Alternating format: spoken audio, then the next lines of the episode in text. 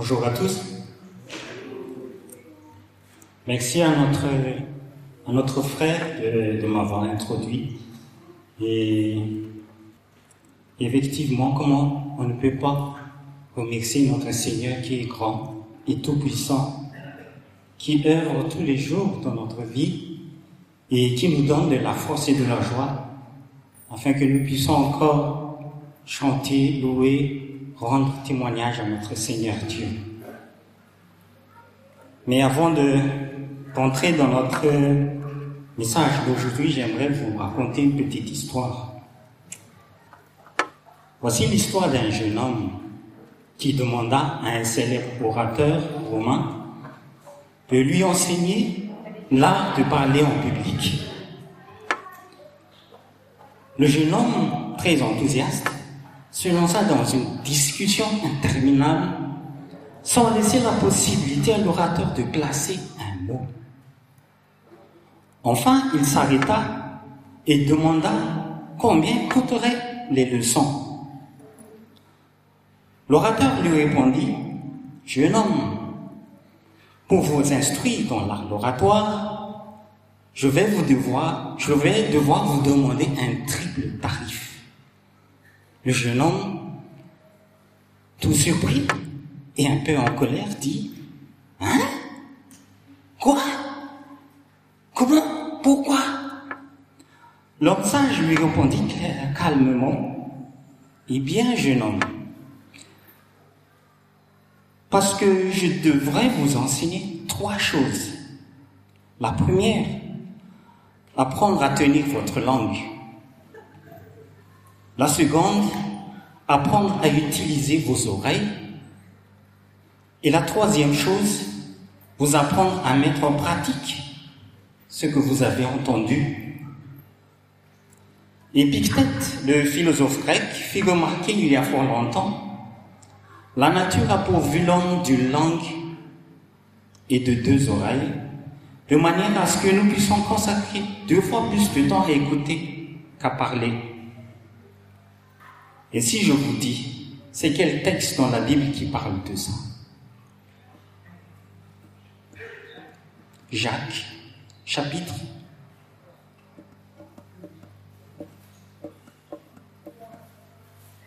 Trois. Un. 2. Jacques chapitre 1, à partir du verset 19 jusqu'à 25.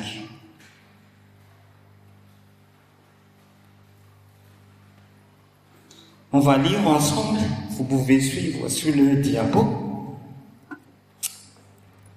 Au nom du Seigneur Jésus, sachez-le, mes frères bien-aimés, que chacun soit prompt à écouter, l'en parler non à la colère, car la colère de l'homme n'accomplit pas la justice de Dieu.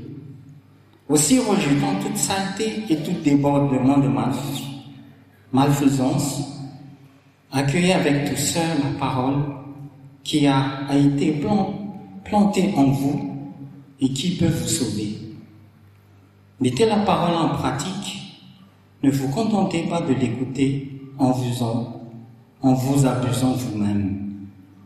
En effet, si quelqu'un écoute la parole et ne la met pas en pratique, elle est semblable à un homme qui regarde dans un miroir son visage naturel et qui, après s'être regardé, s'en va et oublie aussitôt comment il était.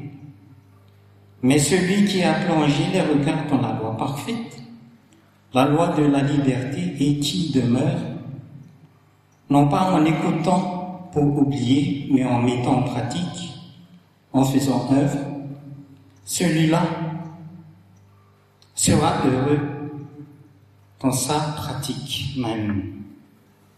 Et j'ai donné euh, pour titre à notre message d'aujourd'hui de l'écoute de la parole à l'action. On pourrait, on pourrait poser la question, qu'est-ce qui nous empêche à écouter la parole et de le pratiquer dans notre vie pour avoir une vie bénie?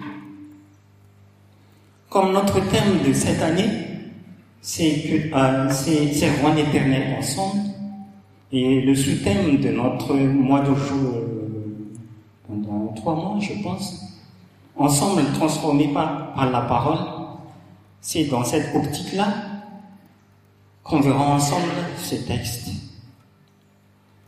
Et ce passage, nous pouvons euh, le voir, on peut le diviser en deux parties, et même on le voit très bien dans le texte. La première partie que je donnerai pour titre, les conditions nécessaires pour une bonne réception de la parole, du verset 19 jusqu'au verset 21. Et dans la deuxième partie que nous verrons, la transformation de la parole en action à partir du verset 22 jusqu'à jusqu'au verset 25. Entrons donc dans la première partie.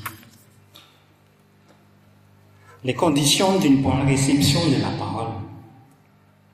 Il est dit dans le texte de Jacques, chassez-le, mes frères bien-aimés, que chacun soit propre à écouter, lent à parler, lent à la colère. Car la colère de l'homme n'accomplit pas la justice de Dieu, aussi rejetant toute saleté et tout débordement de malfaisance, accueillez avec douceur la parole qui a été plantée en vous et qui peut vous sauver. Avant d'entrer dans ce passage, et pour comprendre la suite de l'exposé de Jacques, j'aimerais vous inviter de,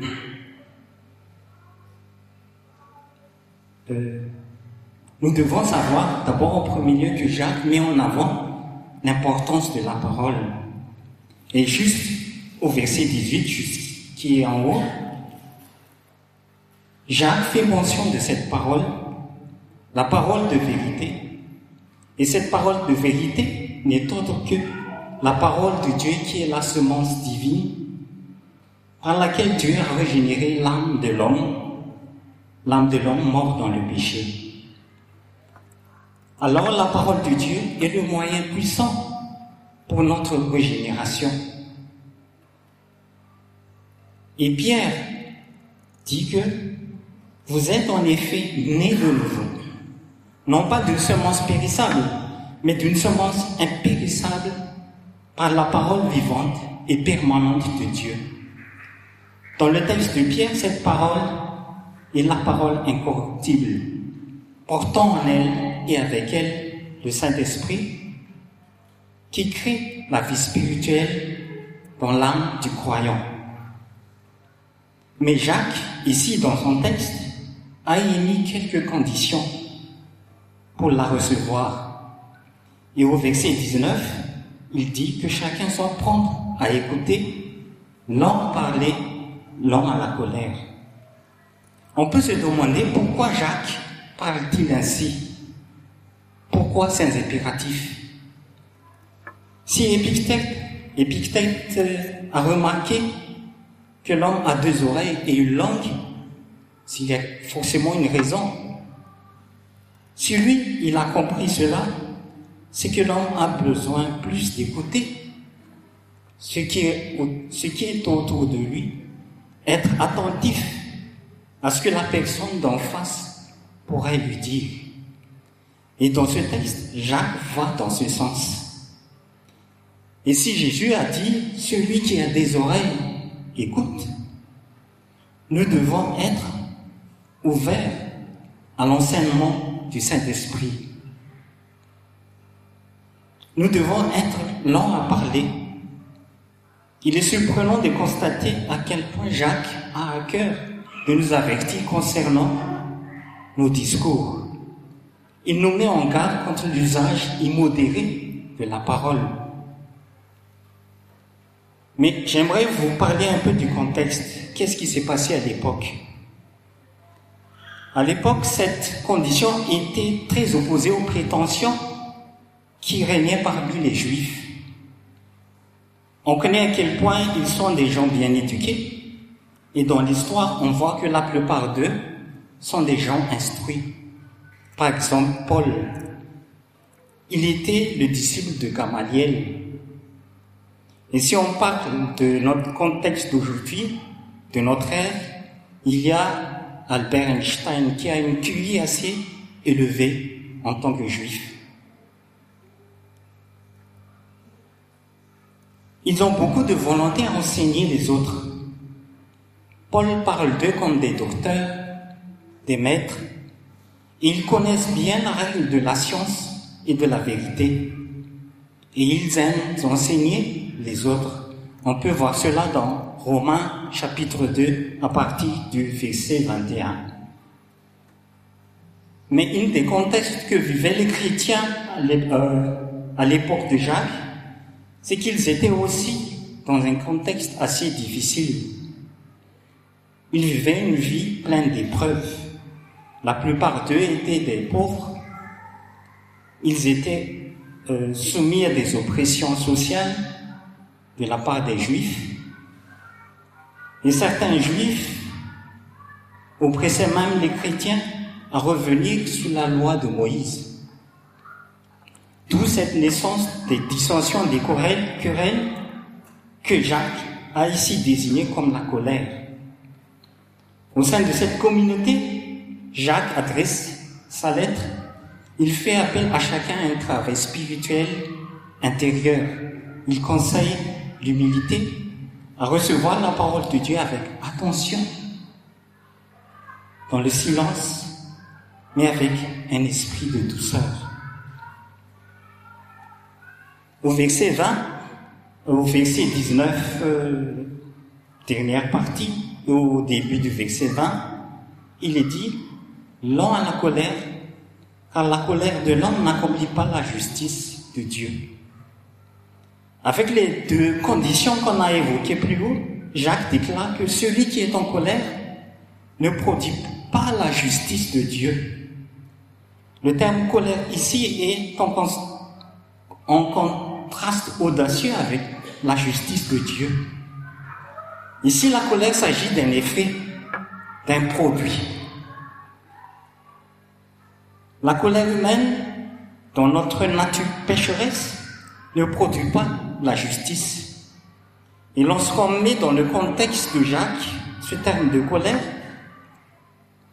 les chrétiens de l'époque avaient tendance à être en colère de leurs conditions, de leurs conditions d'oppression sociale, dans le but même d'abandonner la foi chrétienne et d'adopter une nouvelle fois la loi de Moïse. Et cette condition de colère est le plus, conduit le plus souvent à la violence, que ce soit morale ou physique. Et nous pouvons voir cela, cet effet de colère aujourd'hui, comme par exemple par un manque de discussion entre deux pays, l'Ukraine et la Russie s'affrontent toujours en ce moment. Et même dans une vie de couple, on voit même ce tension de colère parfois. Mais le Seigneur nous apprend ici à être lent, prompt à écouter, lent à parler et lent à se mettre en colère. Nous pouvons dire que Jacques a l'intention de nous faire lire son avertissement comme une vérité générale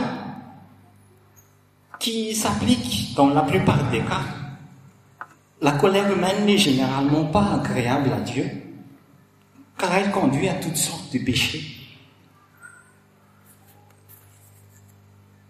Et peut-être vous vous posez la question, a-t-il l'intention alors d'interdire toute forme de colère? Paul, dans son texte, dit, si vous vous mettez en colère, ne péchez pas, que le soleil ne, ne se couche pas sur votre irritation. Dans ce texte, Paul suppose la possibilité de la colère, mais il envisage tout de suite l'angle de la réconciliation immédiate. Dans le but de que le péché n'entraîne pas au péché. Et voici la justice de Dieu. Si quelqu'un cède à la colère, au moins il ne s'y installe pas. Je sais que c'est parfois difficile, mais c'est la parole de Dieu qui le dit ça. Pour ne pas entrer dans le cycle de la violence, il faut l'urgence de la réconciliation. Il ne faut pas laisser une occasion aux diviseurs. Non seulement ils divisent, la colère nous divise avec Dieu, mais il nous divise aussi avec l'autre. Que ce soit donc Jacques ou Paul, la colère, cette passion humaine, souille l'homme et l'entraîne la plupart des cas dans le péché. Et ce que Jacques dit donc ici, il faut s'en éloigner le plus rapidement. Il faut vite appeler au secours à notre Seigneur pour nous aider d'être libérés de cet état de colère. Et au verset 21, Jacques renforce son propos en disant aussi, rejetant toute saleté et tout débordement de malfaisance, accueillez avec douceur la parole qui, qui a été plantée en vous et qui peut vous sauver. Dans cette formulation, Jacques ajoute une autre condition. La demande de débarrasser ou de rejeter des principes qui ne sont pas conformes à la parole de Dieu. Le verbe rejeter ici, qui est traduit, ici qu'on a l'idée d'enlèvement de, de vêtements, enlever les vêtements sales. Mais plus précisément, l'imagerie est appliquée métaphoriquement dans le fait de déposer, de déposer les armes pour les soldats. Jacques choisit un mot qui nous rappelle à quel point le péché est offensant et détestable. Il faut les déposer une bonne fois pour toutes et de ne plus revenir pour ne pas être tenté de le rechercher à nouveau. Il avertit donc les croyants de repousser le péché. C'est un combat au quotidien qu'il faut prendre au sérieux. L'imagerie du, mot, du verbe rejeter peut désigner aussi que le péché complète souvent le métaphore en appelant le croyant à mettre un nouveau costume. Comment? Mais bien sûr, par la parole qui a été plantée en nous. Sur la parole implantée, en quoi se réfère Jacques lorsqu'il parle de cette parole implantée? Le thème de, ce paragraphe est, évident, comme je l'ai dit tout à l'heure, au moyen de la parole. C'est l'influence de la parole de Dieu qui produit un nouveau type de comportement en nous. C'est seulement la parole qui nous aide à avoir un comportement digne selon la volonté du Seigneur. Alors l'ordre d'accepter la parole implantée ici n'est pas un ordre aux non-croyants de se convertir, mais aux croyants de laisser la parole de Dieu influencer en nous dans tous les, les aspects de notre vie. Jacques nous rappelle que nous devons être ouverts et réceptifs au travail de la parole dans notre cœur les chrétiens qui sont nés de nouveau peuvent démontrer que la parole les a transformés. Il y a un qui a fait son témoignage tout à l'heure. Mais il faut l'accepter, cette transformation, dans une humble acceptation de la parole, comme une, une autorité et une guide dans notre vie.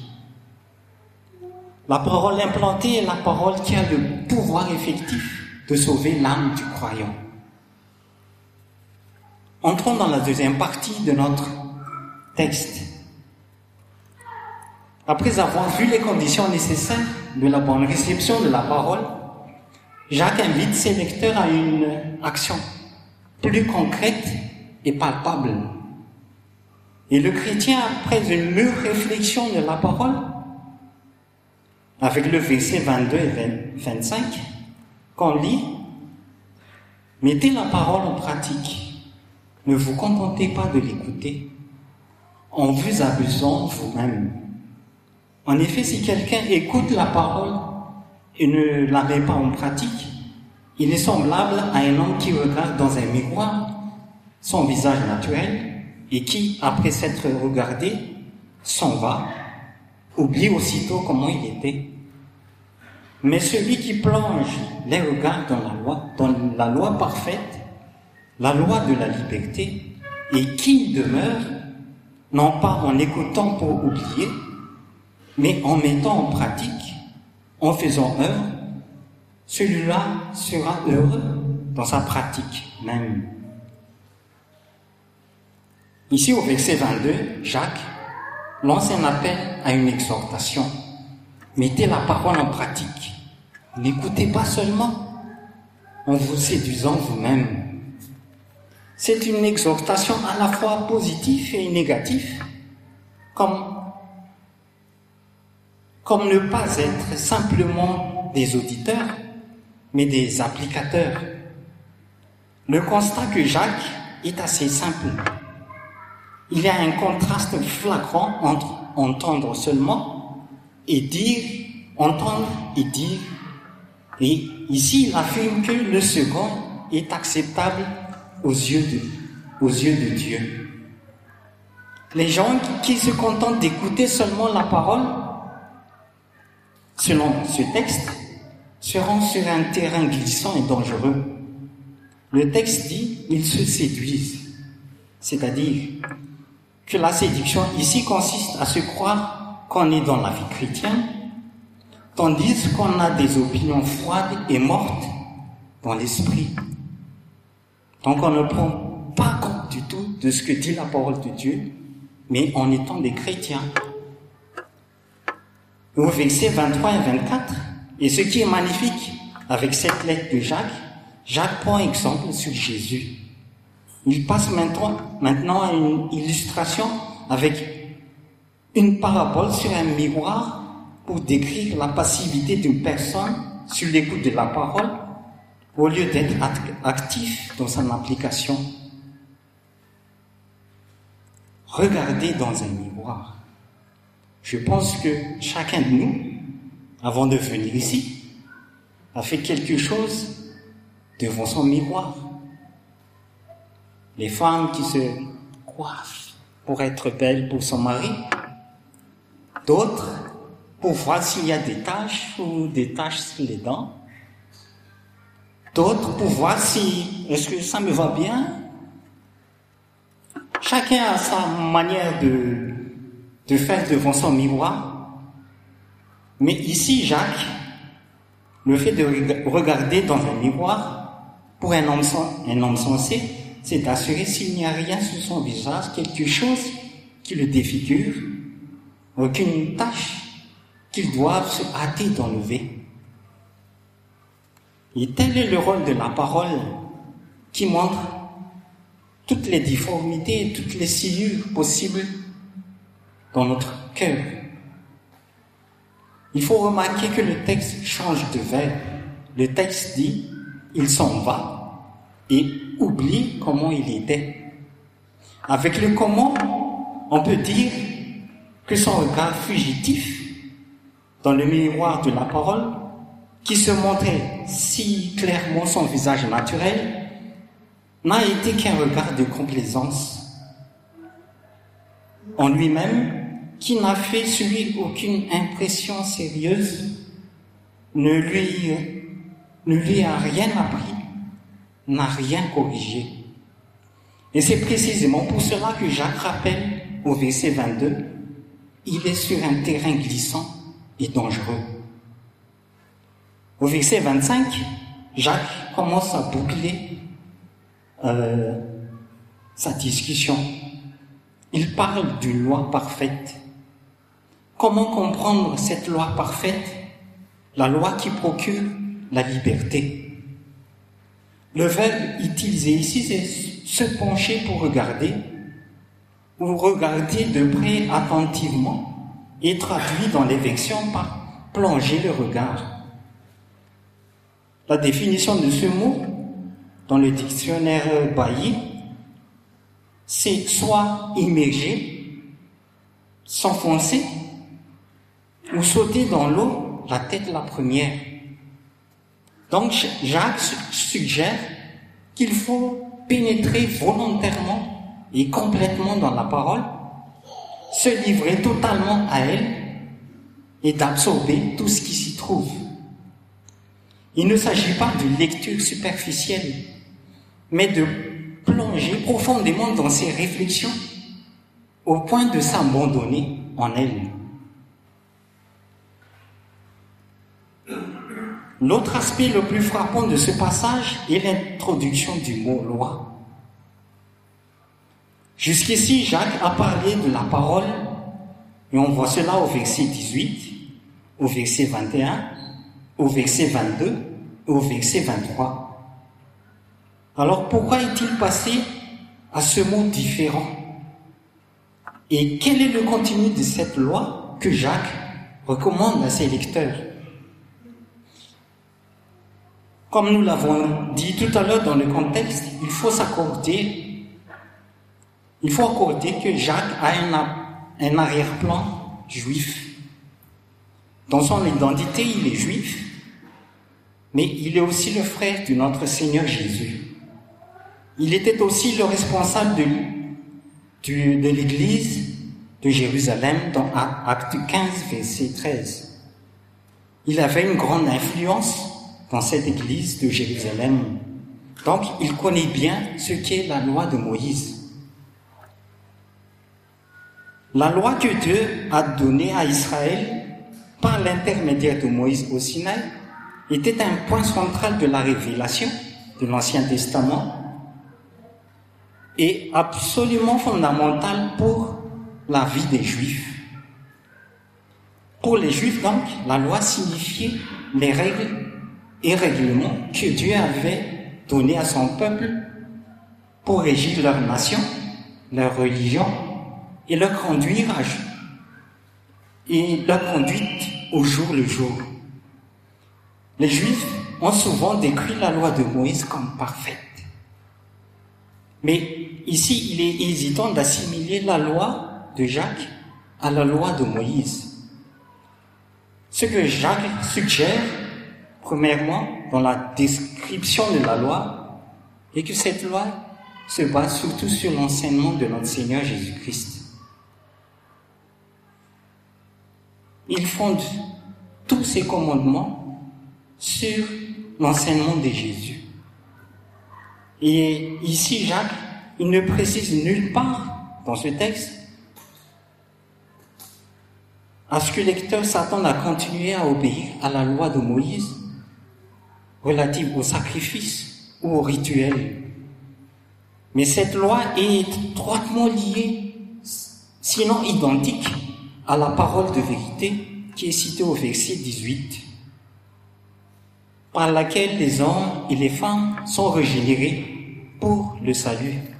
Donc, pris ensemble, ces points suggèrent que la loi de Jacques ne se réfère pas à la loi de Moïse en tant que telle, mais à la loi de Moïse telle qu'elle est interprétée et accomplie en Jésus-Christ. Si on résume donc, cette loi est la loi de Christ, la parole de Dieu fait chair, qui a libéré l'homme de la nature pécheresse et de la puissance de la mort. Celui qui observe attentivement la parole de Christ et persévère dedans, celui-ci est béni dans tout ce qu'il fait. Non seulement sa vie ressemble à celui de Christ, mais il ne peut plus vivre dans le péché. Il en est délivré.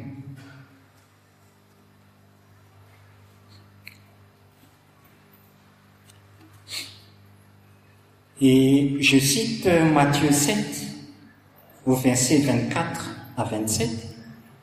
Il dit que, ainsi, quiconque entend de moi ces paroles et les met en pratique sera comme un homme avisé qui a construit sa maison sur le roc.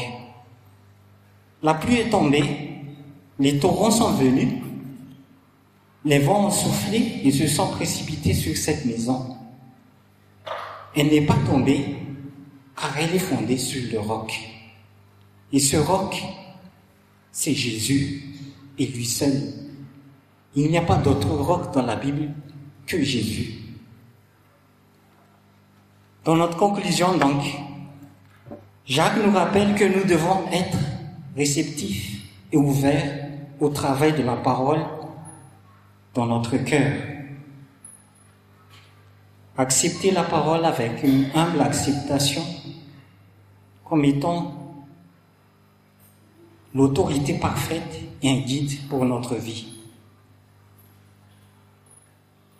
Et Jacques précise encore, le chrétien ne doit pas être un auditeur oublieux, mais de devenir un observateur actif. Ce qu'il voit dans la parole de Dieu se transforme immédiatement en action dans sa vie de tous les jours. Et un tel homme sera heureux dans toute sa vie.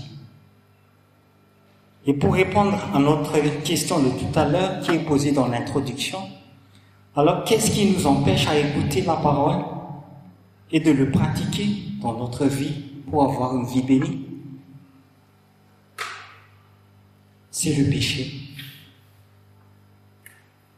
Le péché nous empêche.